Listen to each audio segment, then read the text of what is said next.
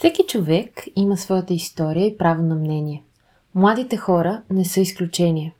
Аз съм Елвира и в рубриката Младежите говорят ще дам думата именно на вас, за да ви предоставя възможността да споделите повече за себе си, ценностите, целите и мисията си.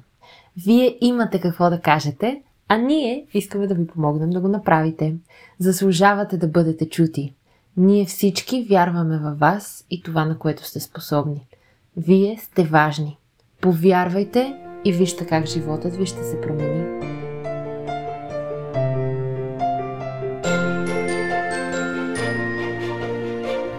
В днешния епизод ще се запознаете с Соня Батова, един от прекрасните доброволци в нашия екип. Тя е 11 клас и изучава немски като първи език, което означава, че се подготви за изпита ДСД. Скоро предстои да направи важен избор – да реши какво точно да учи и къде. Някои от интересите й са комуникацията и музиката. Разговорът ни обаче бързо се задълбочи. И в резултат от това, някои от нещата, за които Соня говори в днешното интервю, са ценностите, които има, как да бъдем най-добрата версия на себе си и какво може да ни накара да се чувстваме по-пълноценни.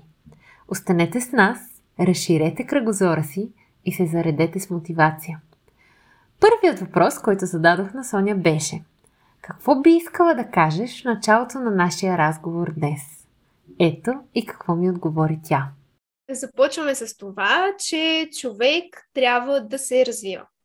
Много е важно да не седим на едно място, а напротив да се опитваме да се предизвикаме така, че да можем да излечем най-много ползи от себе си и да можем да установим кои неща са за нас и кои не са. Разбира се, ако имаме област, в която имаме някакви трудности, е хубаво все пак да положим повече усилия, за да се развием. И специално от мой опит мога да кажа, че моментите, в които най-много съм се чувствала сама, всъщност е много важно да имаш наистина някой, който да те подкрепи. Може би това е ключа към всичко и наистина е изключително важно ако много дълго време търпиш нещо, което не обичаш, но го търпиш, защото просто или нямаш сили да се изправиш срещу него, или нямаш подкрепата, когато си сам и се чувстваш, че нищо не можеш да направиш, всъщност не е така. Оказва се, че след време, когато ти писне от целият този хаос и всичко това, което ти се случва, ти просто си готов да направиш нещо, което да покаже на другите, ето това съм аз и вие от ден днескашен спирате да имате такава представа за мен, каквато сте искали да имате. Тоест, вие получавате един нов човек, който седи срещу вас и вие се заобразявате с неговите желания и с неговия начин на мислене, защото в противен случай просто едно приятелство спира да съществува и изобщо всякакви взаимоотношения се прекратяват. Това, което научих, освен това, беше, че човек трябва да се бори и да продължава да се бори, независимо какво го спира, какви проблеми има, нали, било то в семейството, в училището, на работното място, в квартала, на площадката, нали, на пясъчника, ако щеш. Въпросът е човек да продължава и наистина да търси това, което иска да прави. Не е важно процесът да е бърз, не е важно веднага да достигнем това, което искаме да правим, а е много по важно да следим самия процес, през който преминаваме и да си вадиме и записваме най-важните работи и да се поощряваме, ако успеем да постигнем нещо. Хубаво е целите да са кратки, точни и ясни. Най-добре ако са записани някъде, освен ако не сте като мен си ги държите в главата и ги помните, но най-добре е наистина да си има нещо от сорта на планер, където да се записва всичко. Може да е на телефона, може да е на хартиен носител. Важното е да се записва всичко, за да може човек ясно да знае кога какво прави и какви цели гони в какъв период. Защото е много често започваме дадено действие, след което една седмица по-късно осъзнаваме, че вече нямаме толкова амбиции да го правиме или пък времето ни притиска, нещо друго е дошло. И е много важно тогава също да се запитаме, достигайки до този така кризисен момент, всъщност има ли смисъл аз изобщо да продължавам да го правя? Ако се колебая, най-вероятно това не ми е толкова важно. И щом го сравнявам с нещо друго, е хубаво от двете неща да излека общото и всъщност да направя едно такова аналитично сравнение, кое е по-добре да продължавам да правя. Какви ситуации си имала, в които ти си се колебала между такива два избора и как се справи с тях, освен с планирането и с претеглянето? Какво друго ти помогна? Освен планиране и претегляне, може би разговор с приятели. Наистина, когато човек не е сигурен какво прави, той може да се допита до приятели, може да се допита до познати, разбира се, ако има, има доверие. Тук трябва да отбележа, че доверието е най-важно и ако човек няма доверие на хората, с които говори, просто се получава една така смесица от думи, които накрая нямат абсолютно никакво значение.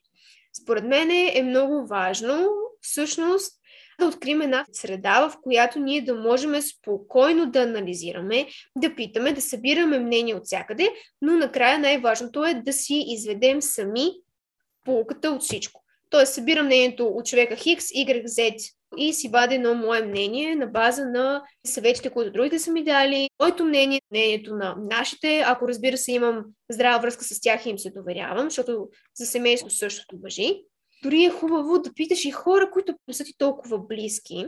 Може би чисто и просто, за да видиш доколко хората са готови да ти помогнат. Това е много важно проучване, което всеки от нас трябва да прави. Да може да преценява кои хора всъщност искат да му помогнат. Защото едно е да искаш, но да не можеш, а друго е да можеш, но просто да се опитваш да минеш по тънката линия, да кажеш две думи и да оставиш човека да се оправя. Тоест много е важно да разграничаваме искрените хора от тези, които всъщност се опитват да злоупотребяват с доверието ти, с всичко, което правиш за тях, с твоята жертвоготовност. Като цяло това според мен е много важно. Какви черти от характера смяташ, че са важни за човек да бъде най-добрата си версия? Или какво е нужно, за да може човек да бъде най-добрата си версия?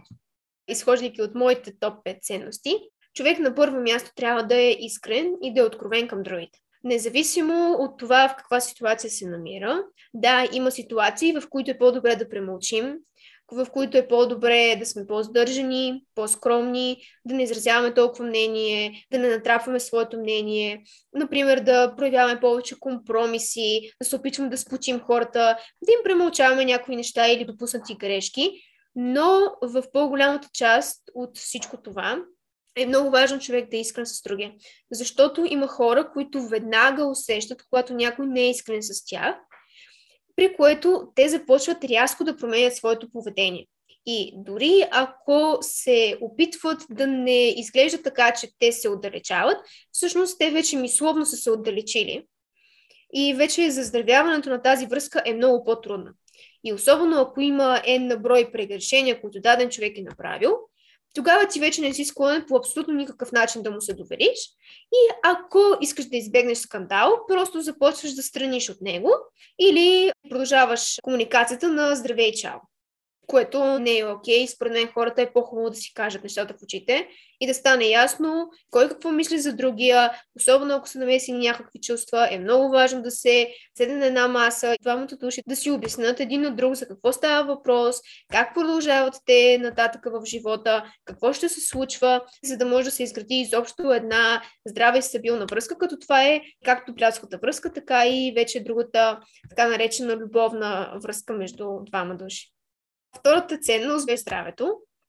Мисля, че всеки от нас трябва да осъзнае, че той трябва по някакъв начин да избягва моментите, които го нарушават. Разбира се, в това забързано ежедневие няма как човек да елиминира всичките нездравословни навици, нездравословни приятели и взаимоотношения, но най-важно е човек да може да си постави приоритет. Защото ако на мен в даден момент, например, ми е по-важно да запазя приятелството си с човека Хикс, тогава аз бих пренебрегнала следобедната си дрянка, бих пренебрегнала това, че в 12 часа точно трябва да обядвам и бих излезнала с него. Ако някой има да ми сподели нещо или иска просто да получи съвет, ако приятелството за мен в този случай стои по-напред, аз съм склонна да да се откажа от нещо, което в момента искам да направя за себе си и да отделя това време за дадения човек. Другото, което е, наистина, тренировките са важни. Тук идва въпроса кой как тренира и по какъв начин тренира. За мен най-оптималният и лесен вариант е човек да тренира на музика. Специално аз така успявам да поддържам форма.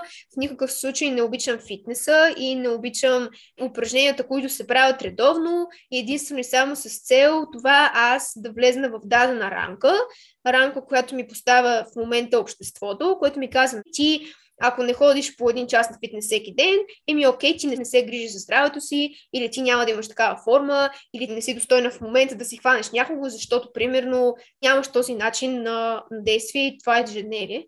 И според мен това е много грешно. Всеки трябва да намери начина по който се чувства добре и начина по който ще му помага. Има много хора, които тренират различни спортове, футбол, волейбол, карате, джудо и така нататък, които са абсолютно също толкова полезни и толкова развиващи човека, колкото и фитнеса, дори медитацията е много готина и все по-популярна тема е това как човек да медитира. Има и упражнения, които се правят на точно определени звуци, които най-често са от някакви инструменти и спадат по-към китайската астрология, така да го кажа. Освен това, друг начин е човек просто да танцува не е нужно да ходи на тренировки, може просто да си пусна някоя песен, било то любима, било то просто някой плейлист, не е нужно да гледаш някой да го прави, не е нужно да го правиш с някой. Въпросът е ти сам да намериш твоя начин за спортуване и най-важното е да не се водиш по мнението на другите. Ако някой ти каже, да, да, ама то това не е спорт, защото не тренираш в отбор или защото не тренираш сам в фитнеса, Ами, окей, според теб това е така, но всеки човек се развива по различен начин, както учим по различни начини, както запомняме информацията по различни начини, както имаме различен начин за комуникация с другите. По същия начин ние имаме и различни претенции относно това как ще поддържаме своето здраве, на какво ще вярваме, какво ще проучваме и как реално ще си разпределяме времето в даденото ежедневие обобщи две от ценностите. Едната е да бъдем честни, втората е да се грижим за здравето си. Какви са останалите три ценности, които каза, че са важни за теб? Третата ценност е приятелството, като тук съм склонна да го изместя и на първо място, в зависимост дали човек е заслужил аз да дам абсолютно всичко от себе си за него. При много хора една връзка е много по-важна от приятелство, те са склонни да загърбят приятел, ако осъзнаят, че той, да кажем, има някаква връзка с другия човек или пък е станал причина за тяхната разваляне на връзката, което е факт.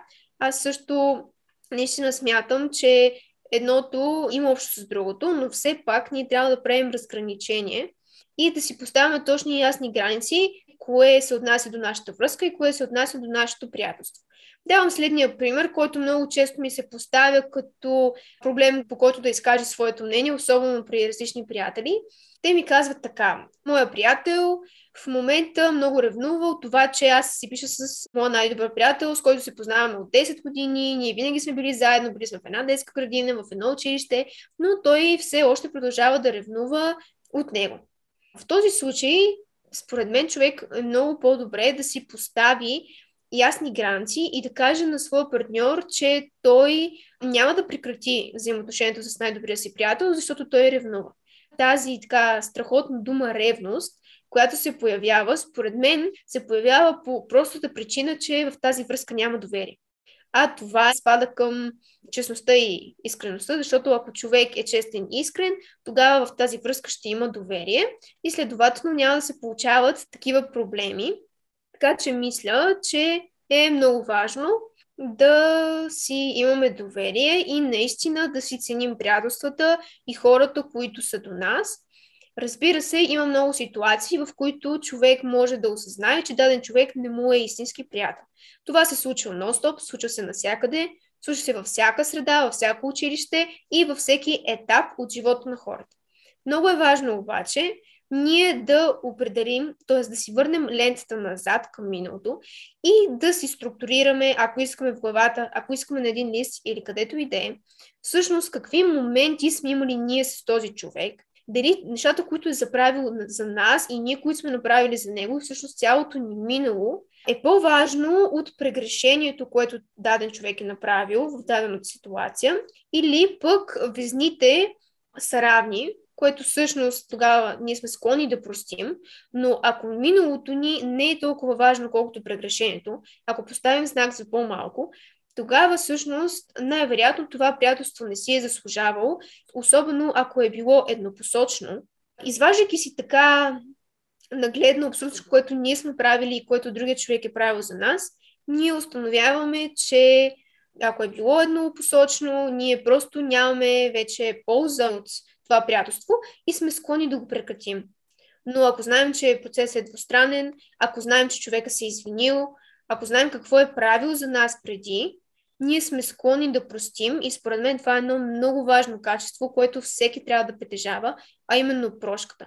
Да прощава на своите близки, да прощава на своите приятели, независимо от това какво извършат, ако той сметне, че си е направил добре проучването и е определил, че приятелството с този човек е много по-важно, отколкото дадената ситуация, в която е прегрешил.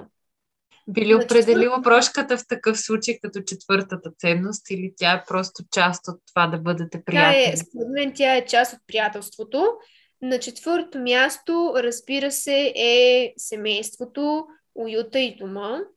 Всеки човек трябва да може да изгражда един уют около себе си. Трябва да може да бъде слънцето в компанията, изобщо в семейния кръг, като семейния кръг със сигурност включва и приятели. Така че като цяло човек може би трябва да е отворен. Това е много важна ценност и много важно качество. Но е още по-важно, ако някой не е отворен, ние да се опитаме да му помогнем за това той да се престраши да общува с другите, да изразява своето мнение, а не да го потискаме и да си казваме, ами щом този човек до тази възраст не е успял да развие това качество от себе си, ами той просто няма да го развие никога. Не, напротив. Ако човек промени средата си, той веднага ще осъзнае как в дадена среда неговото мнение е важно и как в друга среда то не е. Много е важно човек да има хора до себе си, които да му помагат да се развива, да му помагат и да му позволяват най-важното да бъде открит, да бъде себе си, а не да бъде някой друг, само и само за да бъде харесван. И на пето място, работата по призвание – Важно е човек да може да определи какво иска да прави и къде иска да се развива, като тук, според мен, е много важно да се определи не каква финансова гледна точка ще получи този човек от дадена работа, а напротив, всъщност какъв принос ще му даде тази работа за неговото личностно развитие и на цялото общество. Т.е. как ти ще бъдеш полезен на абсолютно всички. Независимо дали ще се занимаваш с малки деца, дали ще анализираш данни, дали ще правиш проучвания, дали ще лекуваш хората или пък напротив ще ги защитаваш, много е важно човек да знае какво прави и да има амбицията и смелостта да прави това, което прави. Аз смятам, че човек, освен своята професия, трябва да развива и своето хоби което не е нужно да е свързано с финанси и да е свързано с някаква печалба от дадената дейност. Тоест, той може, например, да работи като адвокат и в същото време, да кажем, да организира сесии или семинари по психология, защото, примерно, смята, че е много важно хората да развиват себе си, може да е консултант, може да насочва хората към различни дейности, да им помага, или просто да е човек, който е готов да говори с даден човек и да му помогне в дадена сфера или да го пренасочи, ако той самия не е компетентен, към някой по-компетентен, който ще му помогне с дадената дейност. Първото, което ми прави впечатление е, че всичките ценности, които изреди, са много тясно свързани с това да бъдеш автентичен, т.е. наистина да останеш верен на себе си, да откриеш кой си и да се придържаш към това през цялото време във всичките ти взаимоотношения и във всичките ти действия. Това ми се струва много интересно и тези ценности, които обобщи, ги виждам като твоята рецепта за успех, лично за теб поне. Какво може да помогне на младите хора и като цяло на всеки да открие своята собствена рецепта за успех, ако още не са го направили? Според мен, е, за да открие човек себе си, първо трябва да се постави под анализ. Много е хубаво, ако има досег до някоя програма за личностно развитие, която да му покаже на база на различни тестове и проучвания какви са неговите силни страни, слаби страни, топ видове интелигентности, таланти и изобщо човек да може да осъзнае първо, изхождайки от себе си, какво може да е полезен изобщо и какво го кара да се чувства щастлив. Защото ако човек не познава себе си, то тогава той трудно би могъл да комуникира с другите, по простата причина, че той не осъзнава и не може да разбере тях. Тоест човек трябва първо да погледне и да установи някакви закономерности за себе си и след това да се отвори за другите и да им помага. Но в никакъв случай, ако едното не е изпълнено, не означава, че ние не трябва да изпълняваме и другото. Тоест, ако аз все още не съм успяла да развия всичките си качества и таланти, които притежавам, това не означава, че аз не трябва да съм отворена към другите и да им помагам с каквото мога. Най-интересното е, че от моя кратък житейски опит, това, което мога да споделя на слушателите, е, че човек се развива, когато помага на другите от сравнително 6 години осъзнах, че всъщност аз винаги съм била отворен човек, просто съм била отворен човек по различен начин. В началото съм била по-затворен тип, по-затворен към обществото, от гледна точка на ситуациите, в които съм била поставена и на компанията, в която съм била. Докато след смената на обстановката, човек осъзнава, че всъщност той е важен за хората. Много е хубаво някой да ти каже, че си му бил полезен, че си успял да му отвориш мирогреда, че си успял да му помогнеш в дадена ситуация или че просто си му бил подкрепа и той ти благодари за това без никакви задни помисли и никакъв натиск. Тоест, просто чисто едно искрено благодаря, понякога може да те заради толкова много, че ти нямаш представа как каквото и друго свързано с тебе самия. Няма абсолютно никаква база за сравнение с това, което си направил за някой друг. И наистина това, което правят много учители и много психолози най-вече, да помагат на другите, да, те се натоварват много с чужди проблеми, но най-важното е, че тези хора осъзнават колко е важно ти да можеш да дадеш някакъв принос, а не да си кон с капаци, затворен в себе си и търсики само себе си.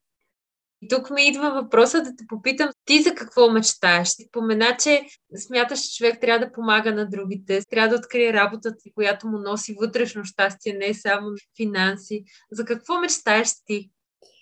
Нещото, което винаги съм искала, е да има един свят, в който хората са по-толерантни и по-искрени най-вече към самите себе си и към другите.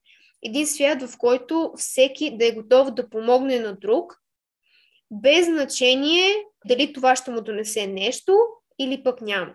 Защото според мен най-големия проблем в нашето общество е, че наскоро, и то не, не отскоро, доста време е така, хората започват да стават егоисти. И това е проблем, защото в момента, в който хората престанат да комуникират един с друг, престават да комуникират искрено, защото те комуникират с дадена цел – но когато престане да съществува тази искрена връзка между хората, според мен човечеството лека по лека ще изчезне. Защото ще започнат безкрайни войни, неразбирателство, капризи и изобщо безкрайна, не само словесна, но може да се стигне и до реална война, което ще доведе до огромен геноцид, наподобяващ различните световни войни, които са се случвали, когато даден лидер, който смята, че е най-велик, най-преуспяващ, трябва да наложи своето мнение и не се вслушайки в другите да определи дадено нещо. Така че, мисля, че е много важно хората днес да проявяват емпатия. Наистина това е част от психологията и според мен доста от нас трябва да посветят част от живота си в това да изучат нормите, които изучава психологията, за да могат да осъзнаят как трябва да се държат, всъщност какво трябва да правят те и изобщо какво трябва да е тяхното поведение, за да могат да се впишат в едно общество. Морала и етиката са другите неща, които са много важни. Човек трябва да знае кога едно нещо е морално. Не може просто да мисли егоистично или за себе си, защото в крайна сметка, когато ти си сам, да, най-вероятно ще постигнеш успехи в личен кариерен план, най-вероятно ще успееш дадена ситуация, но според мен ти няма да имаш този контакт с другите, който ще ти помогне да развиваш себе си от гледна точка на това, че ти ще имаш достъп до много други мнения, с които ще се сблъскаш. И по този начин ще може да изградиш твоето личностно мнение. Защото когато човек е затворен само в себе си, той, да, има си мнение, но когато се отвориш и осъзнаеш колко други хора има с много различни мнения, и ти по този начин или ще решиш, че трябва да отстояваш твоето мнение, защото то е най-добро според теб, или на база на другите мнения ще решиш да промениш някаква част от твоето мнение. И в двата случая няма верен отговор. Няма верен отговор, защото това е чисто човешко и чисто личностно решение, което трябва да вземеш. Но най-важното е ти все пак да си опитал да получиш някаква помощ и някакво друго решение и други гледни точки, за да можеш да сформираш своята.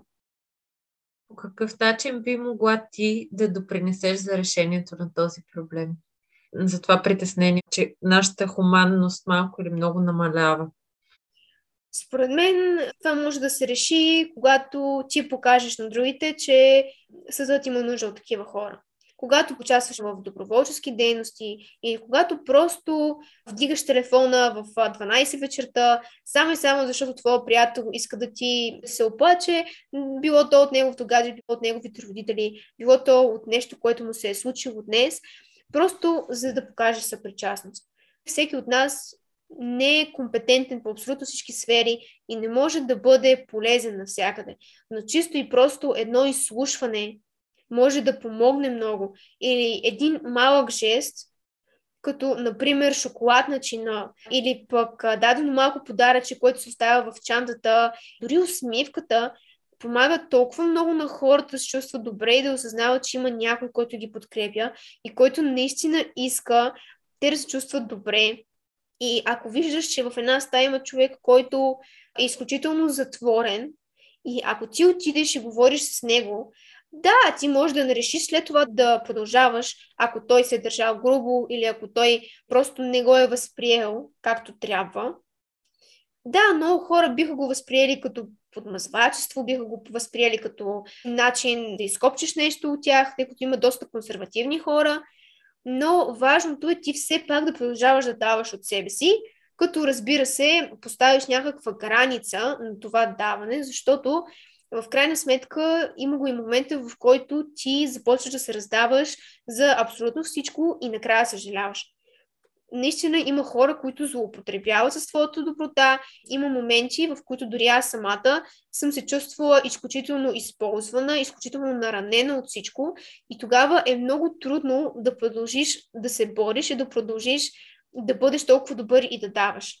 Наистина е много трудно, но тогава идва вътрешната мотивация, която ти казва, ти трябва да продължаваш да го правиш, защото ако ти спреш, процесът ще спре и всъщност тези хора не заслужават ти да ги гледаш намусено или да не ги поздравяваш само защото на теб не ти е добре или защото ти не се чувстваш в даден момент добре.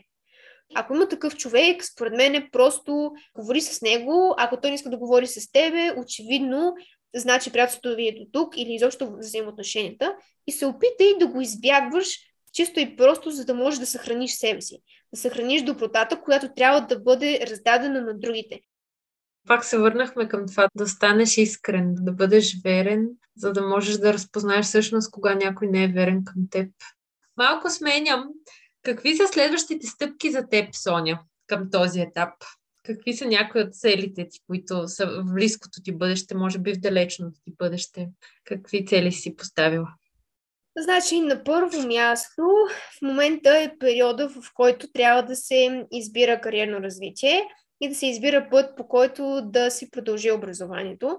Така че това, което правя в момента е да посещавам различни не само доброволчески кампании, но и курсове или школи, които са с цел личностно развитие и с цел установяване на какви са моите силни страни, какви са моите слаби страни, по какъв начин аз мога да бъда полезна не само на себе си, но и на другите.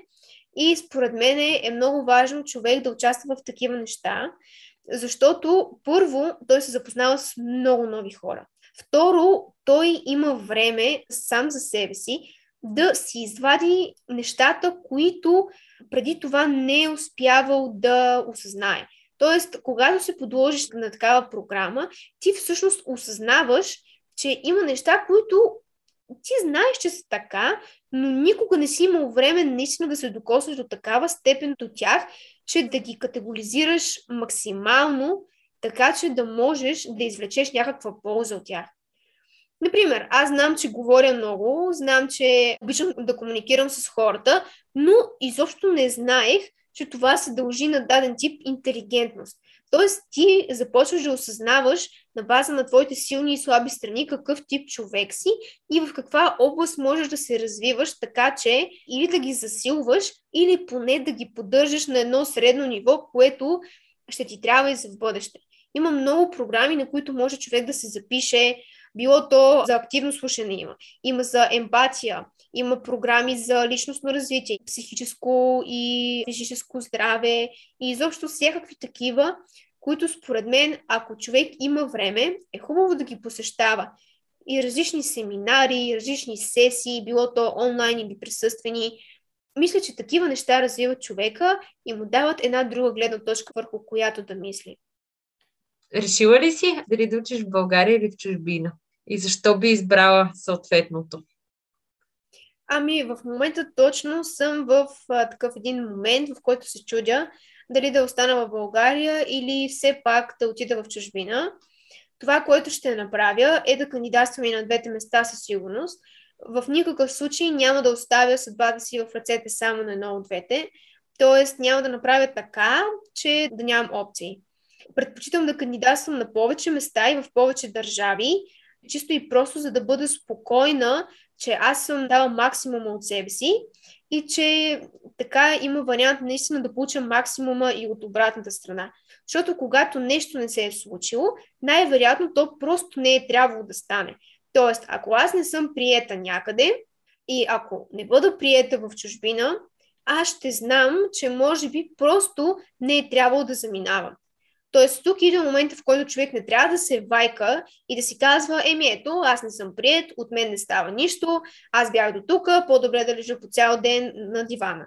Да, най-вероятно ще има 2-3 дена, в които човек ще е в такова лошо настроение, в което няма да му се прави абсолютно нищо и ще се чувства изключително депресиран, но е важно след това да си каже, че живота продължава и че независимо къде учиш и какво учиш, ако ти имаш амбицията да го следваш, ти ще се развиваш и ти ще намериш начин да го прилагаш, да го практикуваш и следователно да го изучаваш. Така че аз специално ще подам документи и в България, ще подам документи и за Германия. Не съм решила точно за кои университети още, не съм решила и точната специалност, която искам да уча, но най-вероятно ще е свързана с економиката, като специално за себе си аз съм казала, че ще се предизвикам с такъв тип наука, тъй като още от малка не обичам особено математиката и наистина тя винаги ми е била доста трудна. Мисля, че трябва да се предизвикам и че трябва да проверя дали няма да ме бива и в нещо друго. Не е срамно човек да отиде, да види, да реши, че това не е за него или че не се справя и да се върне. Но е важна самата стъпка, която ти направил. Важно е, че той се е опитал да направи нещо, дал е максимума от себе си и след това е решил, че това не е за него, например, че обстановката не му харесва или че хората не му харесват и решава да се върне, продължава образование тук, записва се, след това се намира работа, няма никакъв проблем. Според мен е много важно всеки да опита различни неща и да осъзнае къде е неговото място. Защото тук идва и един много често срещан въпрос. Добре, ами какво ще правиш, ако осъзнаеш, че искаш да живееш някъде в чужбина, а целият ти живот е бил в България? Всъщност ти няма ли да загубиш своите приятели, няма ли да загубиш тази атмосфера, да загубиш част от себе си? Отговорът е да. Най-вероятно ще загубиш част от себе си, най-вероятно ще загубиш част от преживяванията си, ще забравиш някои места. Доста често ще те обгражда едно чувство на носталгия към всичко родно и към всичко минало, което си преживял. Но според мен, ако човек е изградил здрави отношения с семейството си и с своите приятели, той ще успее да продължава да поддържа връзка с тях – и ако те са хора, които наистина ценят на него, те ще го разбират, ще разберат неговия избор и ще го подкрепят. Това за мен е приятелството. Защото не е важно коя точка по света си, а е важно да знаеш, че този човек би направил всичко за теб, независимо от това къде се намира, колко часа е и изобщо каква е дистанцията. В днешно време е много лесно човек да си хване куфърчето, да си хване самолетния билет и да отиде и да се види с този човек, да не говорим, че има много възможности да си правиш екскурзии заедно с твоите приятели различни екзотични места, различни дестинации, които са ви общи. Освен това, може да гледате филми заедно, може да си говорите, може да пишете разни неща заедно. Тоест, процесът на комуникация не зависи от това къде е човек. Да, наистина по-лесно би било, ако човека е до теб и ако ти си в пряк контакт с този човек. Но в крайна сметка, вече не е нужно да пращаме писма един път в годината и това да е единствения ни начин за връзка с този човек. Така че аз мятам, че е по-добре човек да намери къде иска да живее, дори и с кого, и тогава той ще може абсолютно да се раздаде и наистина се чувства добре, така че да помага и на приятелите си, и така че да се чувства той добре и да удовлетворява и желанието на другите. Като за финал, какво послание би искала да дадеш на нашите слушатели?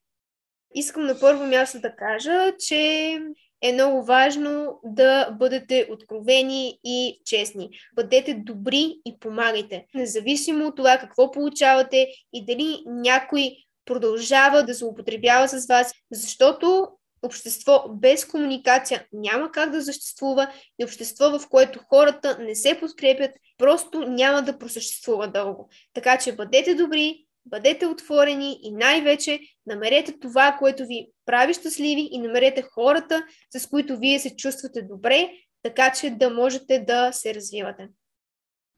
Благодарим ви, че останахте с нас до край. Ако и вие искате да покажете на младите хора, че са важни, то споделете епизода с приятели, за да може и те да разширят кръгозора си и да покажат на младежите, че заслужават да бъдат чути. Ще се радваме и на обратната ви връзка. Свържете се с нас на We Matter Digital Magazine в Instagram или във Facebook. До следващия път!